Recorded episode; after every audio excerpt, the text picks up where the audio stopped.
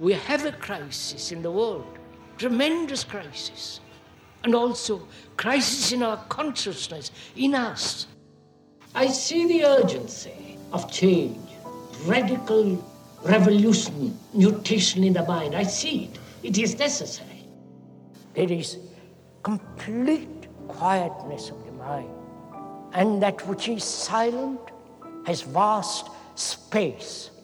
Only then that which is nameless comes into being. This is Urgency of Change, the Krishnamurti podcast.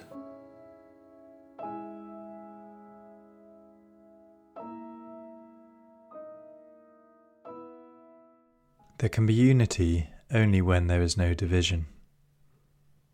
I am divided because of my images, my conclusions, my opinions. When I have no conclusion, no image, there is no division. Hello, and welcome to episode 154 of Urgency of Change. Each episode of the Krishnamurti podcast is compiled from carefully chosen extracts from the archives, representing different approaches to the many fundamental issues we all face in our lives. This week's theme is unity. Upcoming topics are innocence, facts, and contradiction. This is a podcast from Krishnamurti Foundation Trust, based at Brockwood Park in Hampshire, UK. Brockwood is also home to Brockwood Park School, an international boarding school offering a personalised, holistic education for around 70 students. It is deeply inspired by Krishnamurti's teaching, which encourages academic excellence, self understanding, creativity, and integrity. Please visit brockwood.org.uk for more information. You can also find our regular quotes and videos on Instagram, TikTok, and Facebook at Krishnamurti Foundation Trust. If you enjoy the podcast, please leave a review or rating on Apple Podcasts, which helps our visibility. This week's episode on unity has four sections. The first extract is from Krishnamurti's second talk at Brockwood Park in 1979 titled Can Religion Bring Unity? We were saying that self awareness, being conscious of oneself, one's reactions, one's inward thoughts and ambitions, various forms of suffering, pleasure, and all the travail of human beings, to be aware of all that. Aware without any choice, just to be aware, without direction, without any kind of pressure, just to be conscious of all the inward and outward activities that are going on, especially the psychological activity of the human mind. That demand certain serious attention, not analysis, but pure observation. To observe without any choice, without any direction, without any sense of pressure that needs quite a deep attention. And we are also seeing that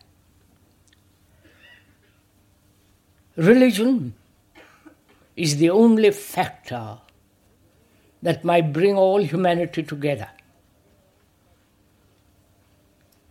East, west, north, south. But as religions are at present, in their very nature, destructive, disruptive, divisive, based on belief, dogma, ritual, and tradition, hierarchical outlook, all that organized religion is not religion at all. It is a vast sense of superstition, desire playing a tremendous part in it, and so leading to a great deal of illusion. Religion can only come about through meditation, which we shall go into as we go along the, these four talks and answering questions. And we said too that if we could think together,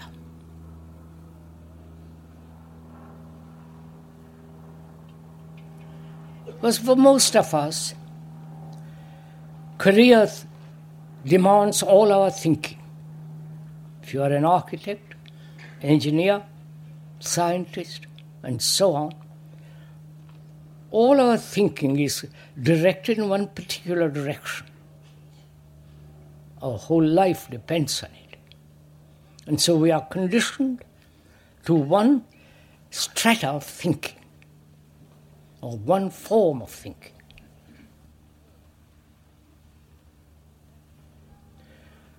And it becomes very difficult for those who are caught in a particular groove of thought to be able to think not about something, but the whole movement of thinking itself.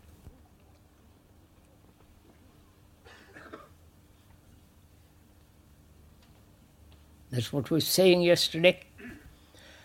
And it becomes so extraordinarily important now, as always probably, that human beings should come together not based on a belief, on an ideal, or in some authority, but have the capacity, the intention, the seriousness to think together. Think not about something which is comparatively easy, but have the affection, care, attention, and perhaps love, so that we are able to communicate with each other without any barrier. So that your thinking and speaker's thinking are together.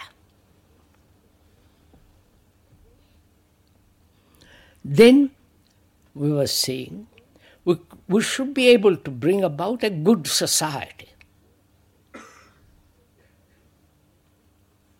The ancient Greeks and the ancient Hindus and others have talked about bringing about a good society somewhere in the future, based on some ideals, concepts, intellectual conclusions, and perhaps really upon their own experience that there must be in the world a group of a, a, a number of people who will create a society essentially good so that people humanity can live on this earth happily without conflict without wars without slaughtering each other. And that society doesn't exist in spite of two or three or five, ten million years of human existence. religions have tried to bring this about. But in their very nature, by their very organization, they are separative. They are based on belief, dogma, ritual, authority, and all the rest of that. It becomes really quite meaningless. Though organizations of such kind bring about certain quality of security, that security itself becomes insecurity when it is based on illusion. I think this is all very clear if, you, if one has gone into this matter at all. And is it possible while we are living on this earth, which is not the British or the English or the British or the French or the all the rest of it. It's our earth. And can we live there peacefully now? Which implies not some future idealistic society based on goodness, but actually in our daily life now bring about such a good society, which means to have right relationship with each other.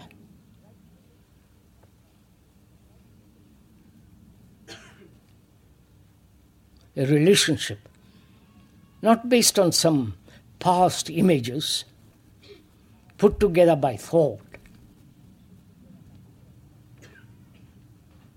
but a relationship in which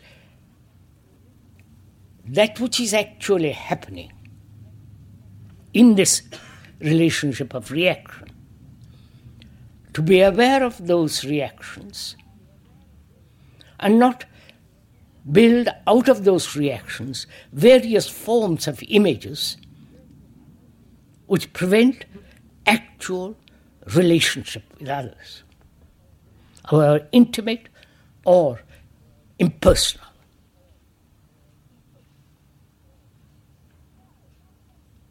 Is that possible? Which means, can the human mind, which has been so conditioned from millennia, can such a conditioned mind be aware of itself, know all the intricacies and the complexities and the reactions of the human mind based upon the senses. And becoming aware of itself bring about a deep transformation, a mutation in itself. That's the real problem. I hope we are communicating with each other. Or am I going too fast?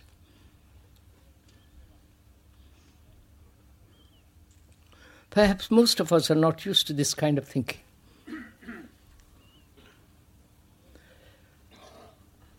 Or this kind of explanation. Explanations are not actualities. Going to describe the mountain but to be close to the mountain, see actually the beauty of it, the dignity of it, the majesty of it, is quite different from that of the description of that mountain. But most of us are satisfied sitting in our, our armchairs to be comforted or made feel romantic about the mountain through explanations, painting, and so on. But we are actually dealing not with the mountains, but with actual daily life of our life. Can that life, which is now a travail, great deal of effort, struggle, competition, brutality, terror, you know, all the things that are going on in our daily life. Can that be transformed? Not in some future idealistic when the environment is completely changed to, to bring this about, which is impossible. The totalitarianists try this. Change the environment, and they say then the human mind can become transformed, which is being proved nonsensical. And also there are the others who say human mind, human conditioning, the condition of the human mind can never be changed. Must accept it, live with it, modify it, refine it, and make it much more pleasant. But what we are saying is quite the contrary of these two. That the human mind can be transformed.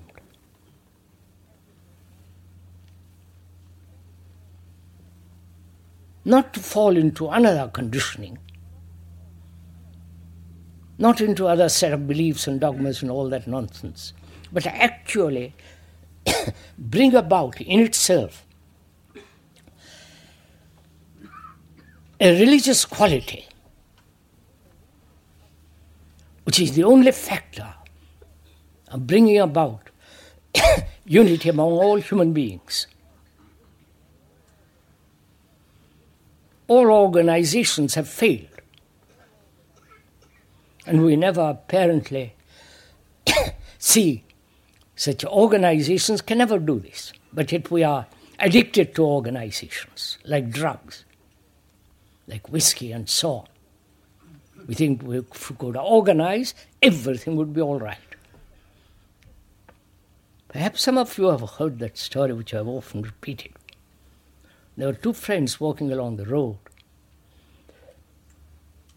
And as they were walking along, one of them picks up from the pavement and looks at it and says, and his whole face changes, lightens, delighted and puts it in his pocket. And the other fellow says, What have you got? Why are you so happy about it? Oh, he says, I have picked up part of truth.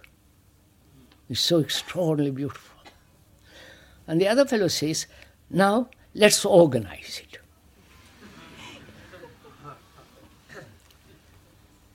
And that's what we think through organizations however highly regarded, patronized, plenty of money, and so on, blessed by all the big canons of the world. Such organizations have never produced a unity of human mind. Because they are, in their very structure and their nature, they must be divisive, separative, based on some form of idealism or belief, and so they are essentially destructive to bring about this unity of the mind, of human mind, which requires love, affection, care, attention, responsibility.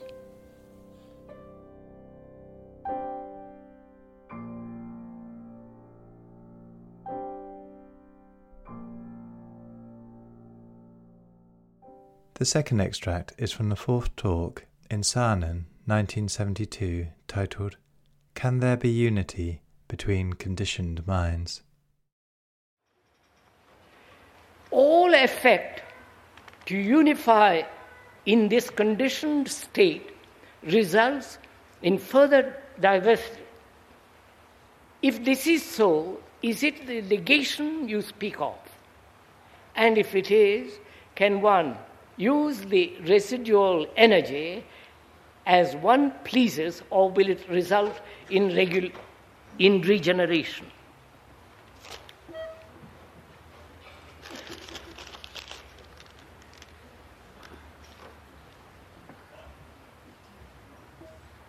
The questioner says, we are always trying to unify, to bring about unity in a mind that's conditioned, right? That's what the questioner says. I am conditioned and you are conditioned. And we want to bring about a unity between you and me. I am conditioned as a drug taker. All my experiences, all my etc. And you don't take drugs, but you are conditioned in a different way. And we're trying to establish a unity.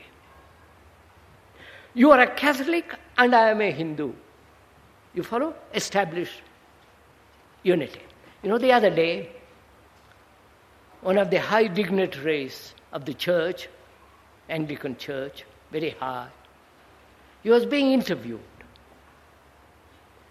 And he was asked, What do you think of all the various religions that exist in the world? Oh, he said, they have some truth in them. They're all right. Uh, but uh, the question is, what do you mean all right? What do you mean they have truth? Oh, partly, probably, a great deal. And he began to expiate, enlarge on that. Then he said, You know what's remarkable? We have the only thing that matters in, in our religion, which is Jesus Christ, and nobody else has got it. You understand? High dignitary, 20th century. I leave it at that.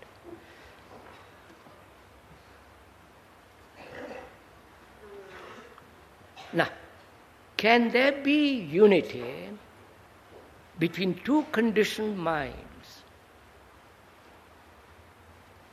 Or is it, will it not be inevitable that there will be conflict between two conditionings? You understand? Conditioning implies division. Where there is division, there must be conflict. If you're my wife, I am your husband, or I am the wife, and you have your own ambitions and your own greeds, and I am mine own, I am conditioned to your conditions. Hmm? So we are, though we are married, we have children together and all the rest of the business, we two are separate conditioned human beings. Right? And how can there be unity between us? And because there isn't, there's everlasting battle between us. Right? And all the women live, and you know, all that's going on in the world. So there can be unity only when there is no division. You follow? It's so simple. I'm divided because of my images, of my conclusions, my opinions. Right? When I have no conclusion, no image, there is no division. So that is love, you understand? now, we, being conditioned, spend our energy in strife, right? In wars, in battles, in all that's going on in the world. And that's tremendous waste of energy.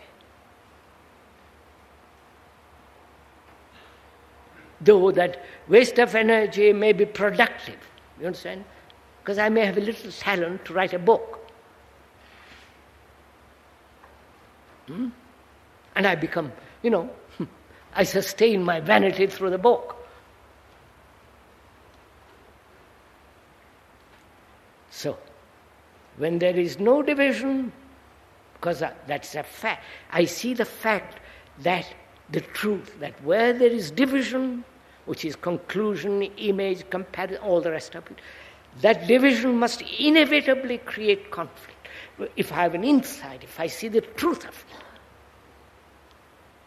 then I have immense amount of energy to act totally differently.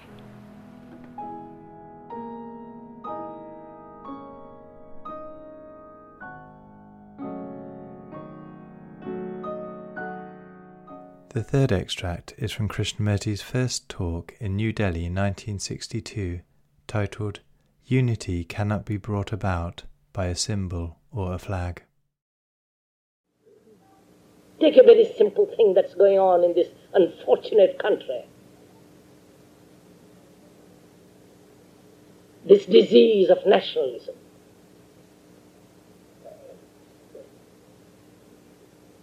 The politicians are inflaming it.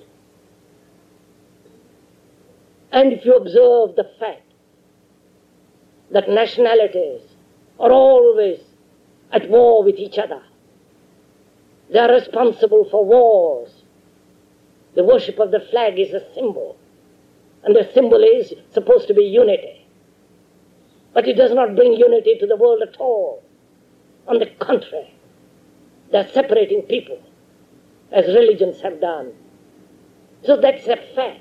Whether you acknowledge or not, it's irrelevant.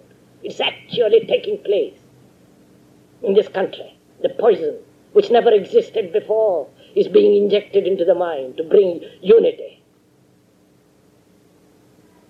And unity cannot be brought through a flag. Unity cannot be brought, brought about by a symbol. Symbol is merely a word. It's not the actual. And to face that fact, you require all your capacity, all your intelligence to discover what is true.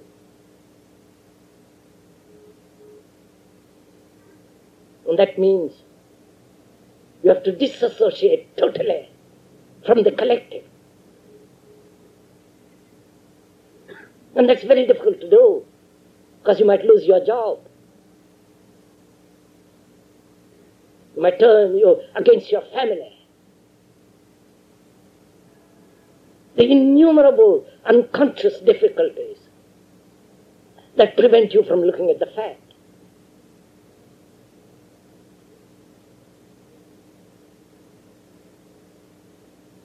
Take the simple fact again you call yourselves Hindus, Sikhs, Muslims, and God knows what else.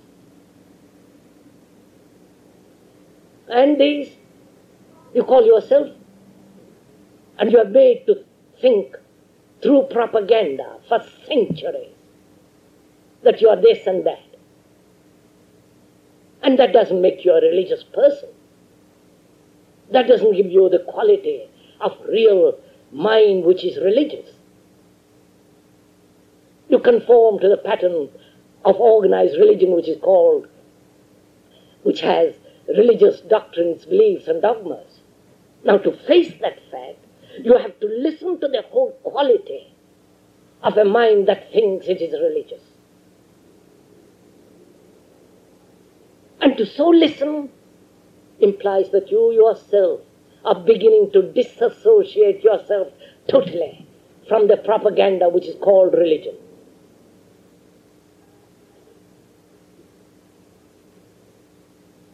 So, sirs, to bring about a change within oneself and thereby with, in the world, and the change must come not through compulsion, not through agreement, not through intellectual words and arguments, but to discover what is true for yourself for yourself which nobody can tell you. To be a light to oneself which nobody can give you.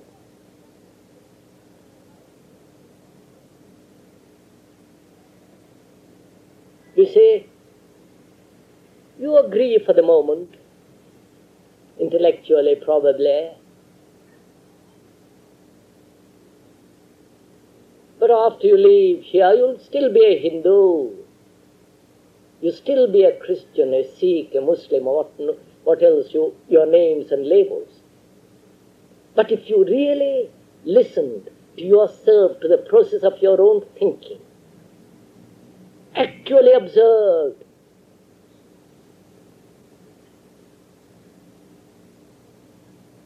then you will see that you're no longer part of the collective. You're no longer part of the tradition. There's always already a breaking away. And the breaking away comes not through conscious effort, because the conscious effort is merely a reaction. And every reaction produces its own further reactions.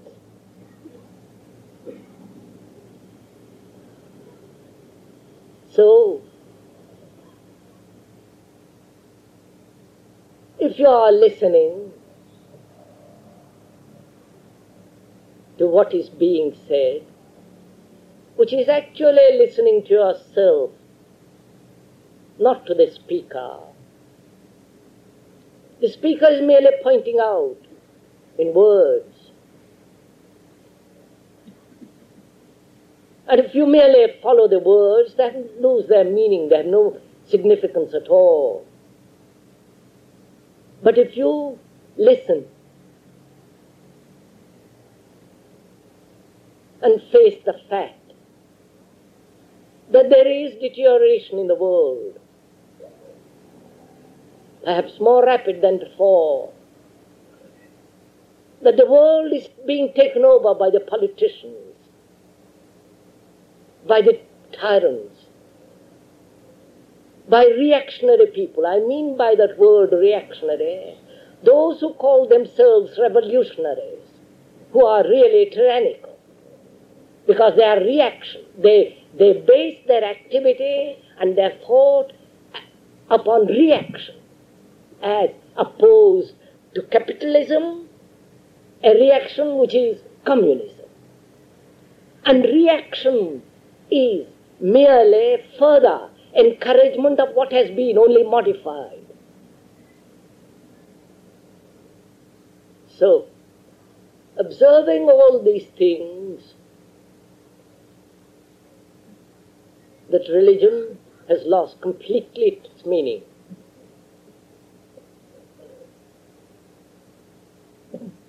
That education is training technicians, not human beings.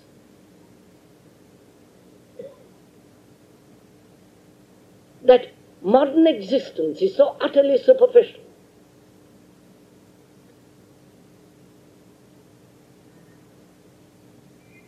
We know all this.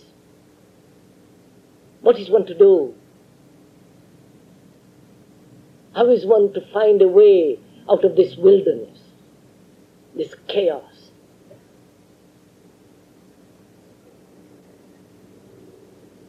It all depends how you ask this question. You can ask this question either as a reaction and therefore find an answer which will be still a reaction and not an action in itself.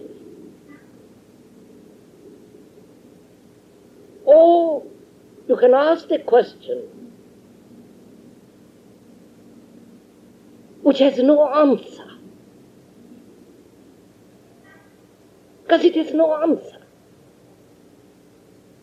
And therefore, because it has no answer, you are thrown back upon yourself Therefore, you have to inquire within yourself and not ask a question outside.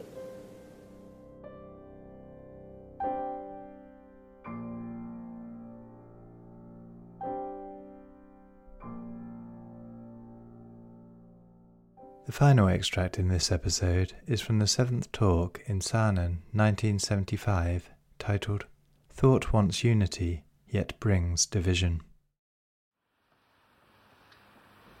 There are two kinds of energies. I think they are separate. One is the energy of conflict, of division, of all the movement of thought. Thought has built outwardly a tremendous structure, technologically, socially, morally. That thought, in its movement, which is time, has gathered together a momentum.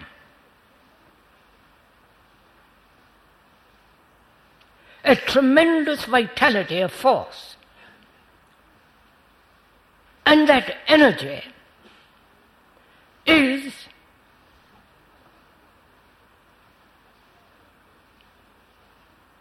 totally different from the energy which comes about through the understanding of the right area of thought and moving away from that area, which is the movement of meditation.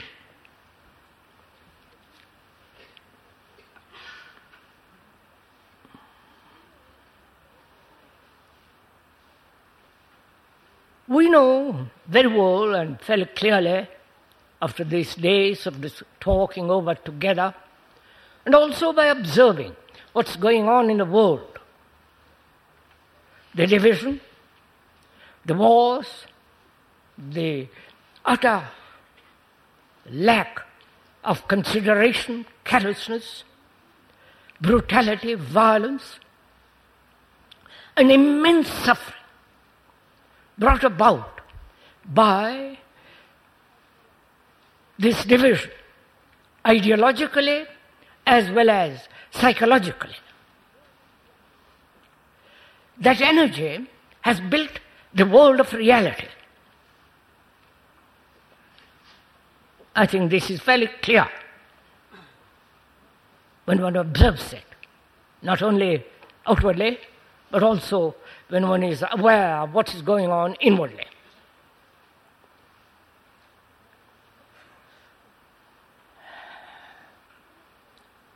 Now we are asking, as that energy has not solved any of our problems psychologically, and unless one solves this psychological problem of correct living, Correct living implies accurate living, not a living according to a pattern or according to an ideal or to some gathered experience as knowledge. But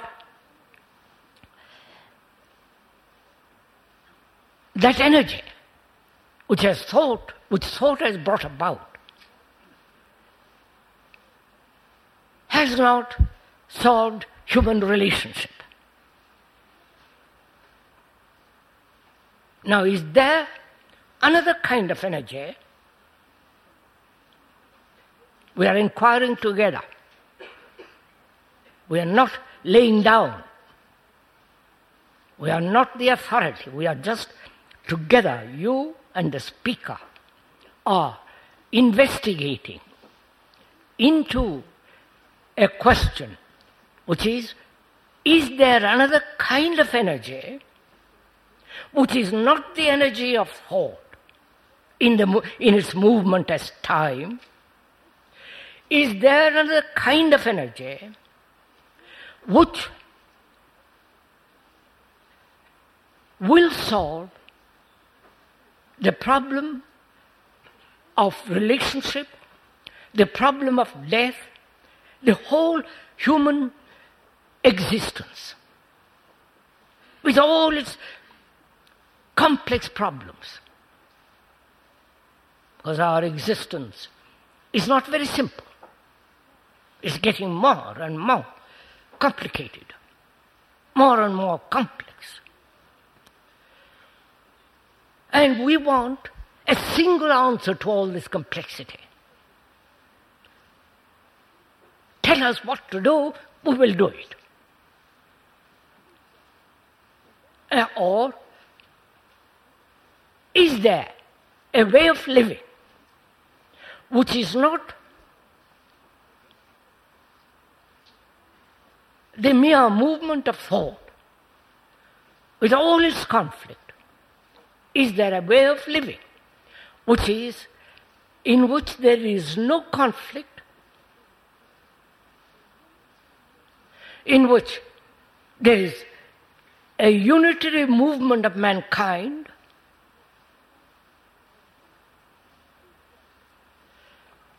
and is there an energy which is not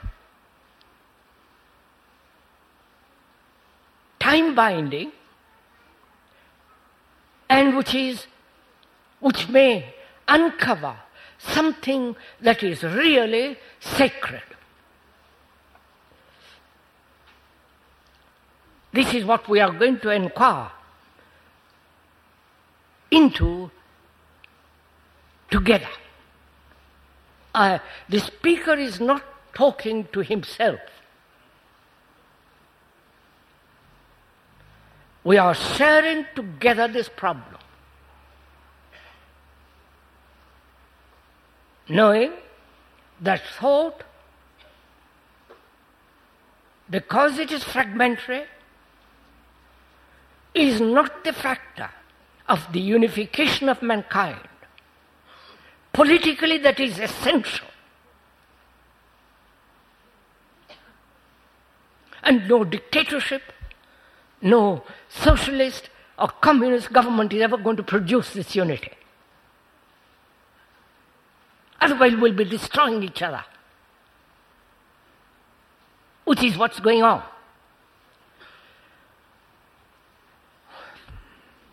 So, we are going to inquire into the origin of an energy which is not the movement of time.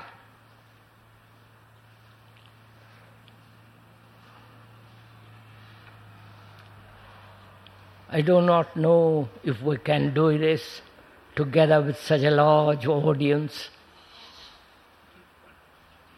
because this requires a great deal of attention, a great deal of care, and no possibility of illusion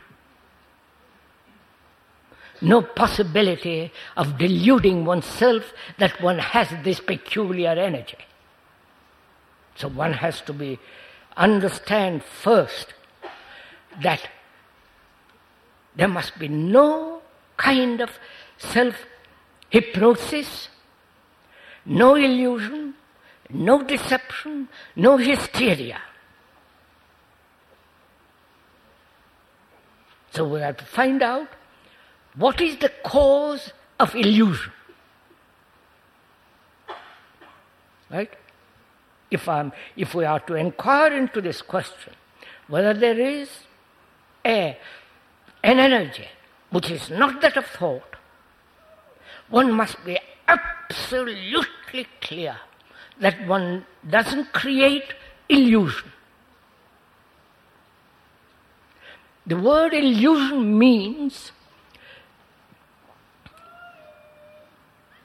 sensuous perception of objective things involving belief. Please bear involving belief. So a mind that is caught in belief must inevitably bring, bring to itself illusion. And there must be illusion as long as there is a desire. Desire being something to which we cling to, which we long for. Which we subjectively crave after, run after. All these factors produce illusion.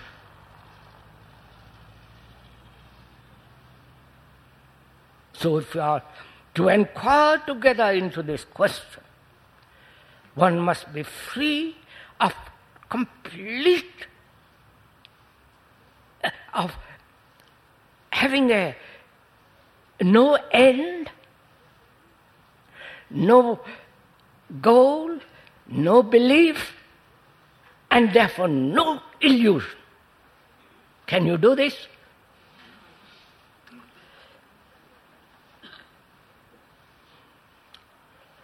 Because we are going to go into something very, very complex. And unless one's mind is very clear on this point,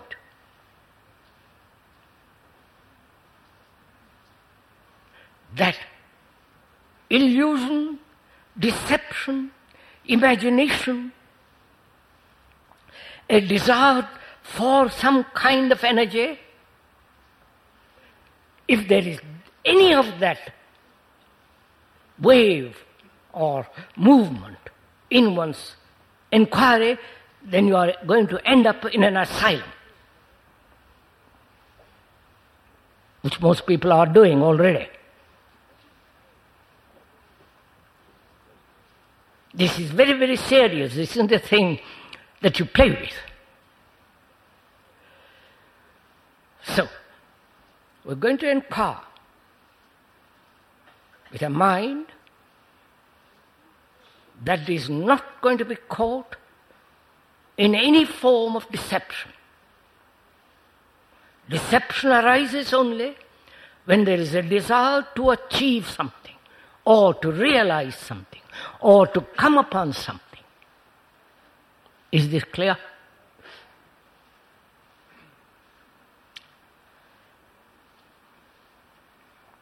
So, is there a different kind of energy?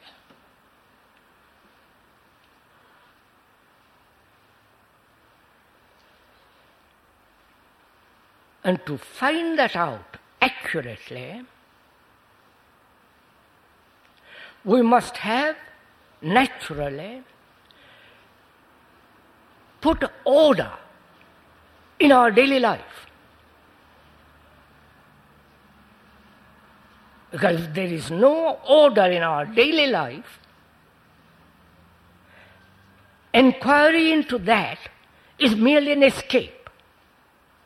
Like taking a drug, drink, anything. Just an escape. And that escape becomes actual and illusory. Right?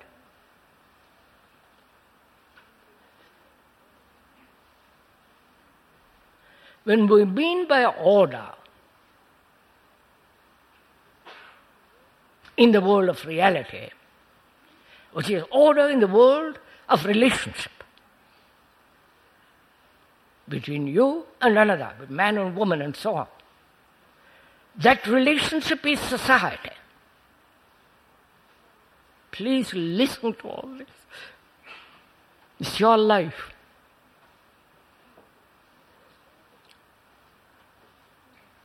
And if there is no order in that life, in that, in the field of reality in which we live, you cannot possibly do what you will, come upon that energy which is not the product of thought.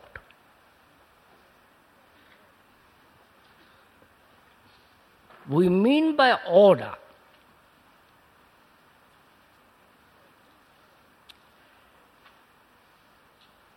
a movement of total comprehension of the activity of thought, which we have discussed perhaps ad nauseam for the last seven talks. To perceive totally as a whole movement of thought which has brought about, in reality, utter confusion. Perhaps this is the first time some of you are hearing all this. So I'm afraid we can't go over all the things that we've already talked over together. But what we are saying then is that thought has brought about confusion. Thought has brought about division between human beings. And yet, thought wants unity. Please follow this. And so it is created a center. The center which it is the center that will hold things together. Not only a center in oneself, but the center in governments. You follow? After all, dictatorship is a form of center, trying to hold a group of people. Religions have made that center, hoping to hold man together. Catholic, Catholicism, Hinduism, and so on, so on, so on. Thought has created a center, and that center has become independent of thought, and that center exists hoping to create, bring about a complete unity of mankind. You're following this? You watch this. In your own relationship, of, in the family, there is a center. The center is the family. And trying to hold that family together.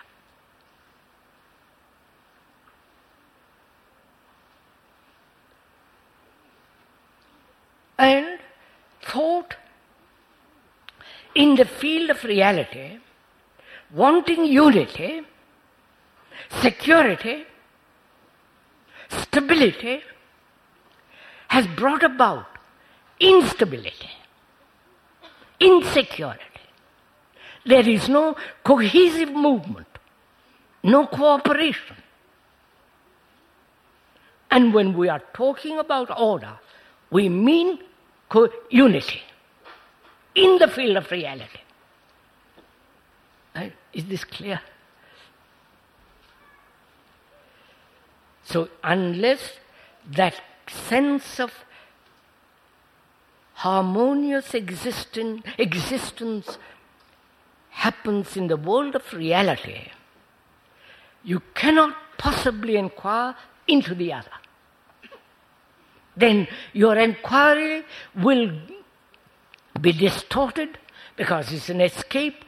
It, your inquiry then will pursue illusory intimations, which then you will accept as reality. Right?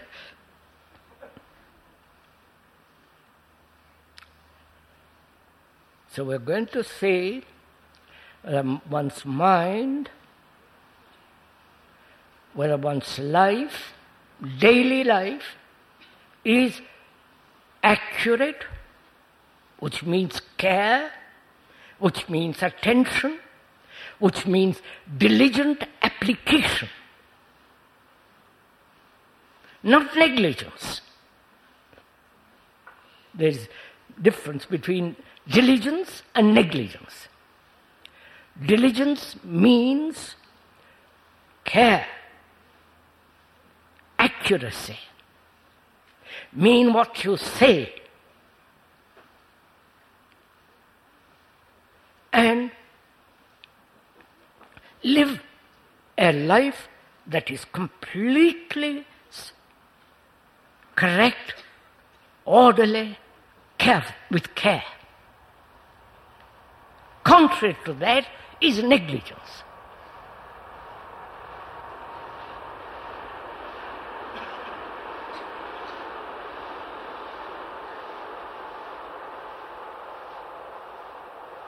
So, having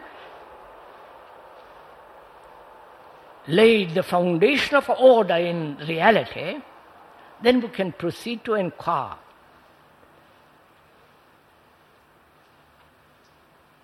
Into the question whether there is or there is not an energy which is not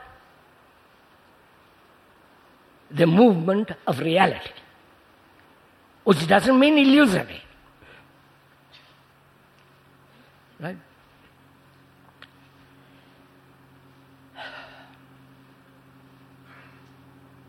That means there must be freedom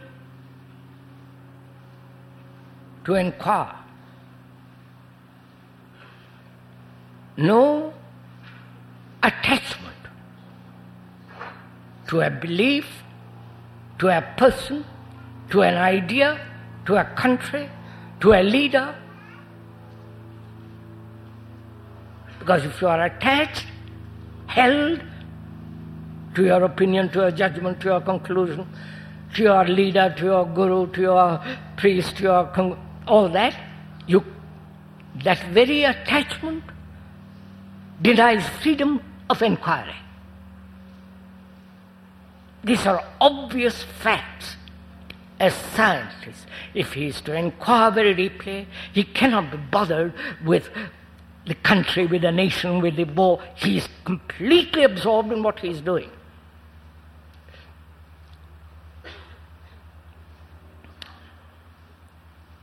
So then, the mind now is capable of inquiry. I hope your mind is capable. Capable means having an instrument that can be actively, swiftly able to perceive, to see without distortion. And that distortion will take place as long as there is the observer. The observer is the past, the conclusions, his memories, his desires, his will. As long as there is that observer, whatever he perceives must be distorted. If I am a Hindu, or a Catholic, or a communist, or whatever it is, or addicted to beliefs, then perception that is seen becomes clouded, distorted, not accurate.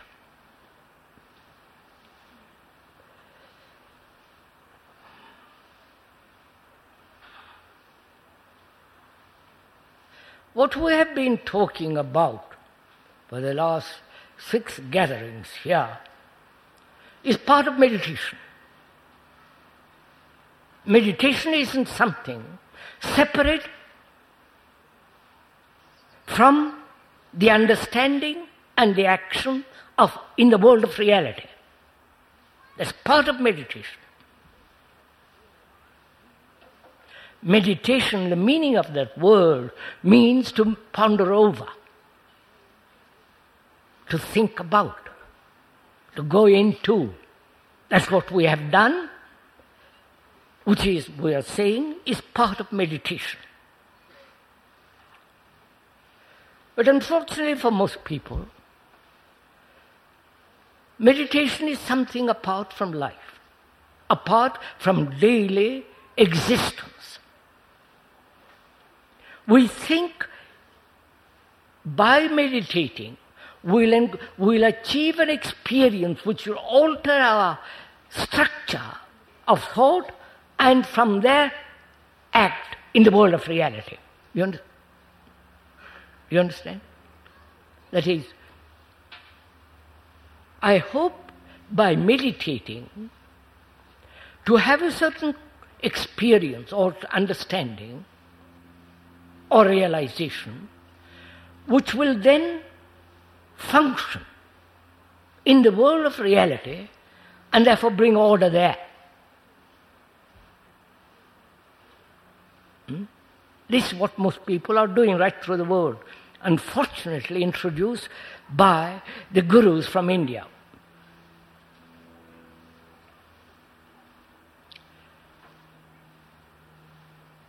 See the fallacy of this.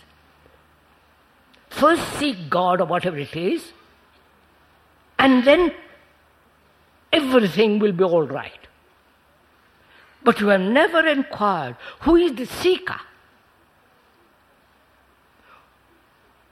The seeker is the observer, is the thing put together by thought.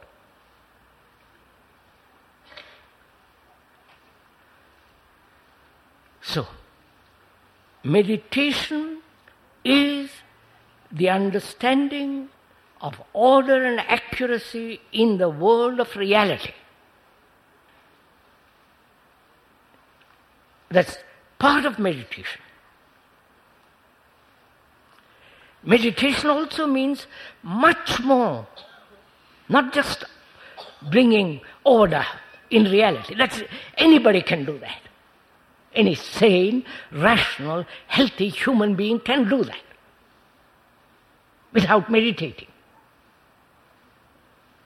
But it gives, in, in, through meditation, it gives beauty to the order in daily life.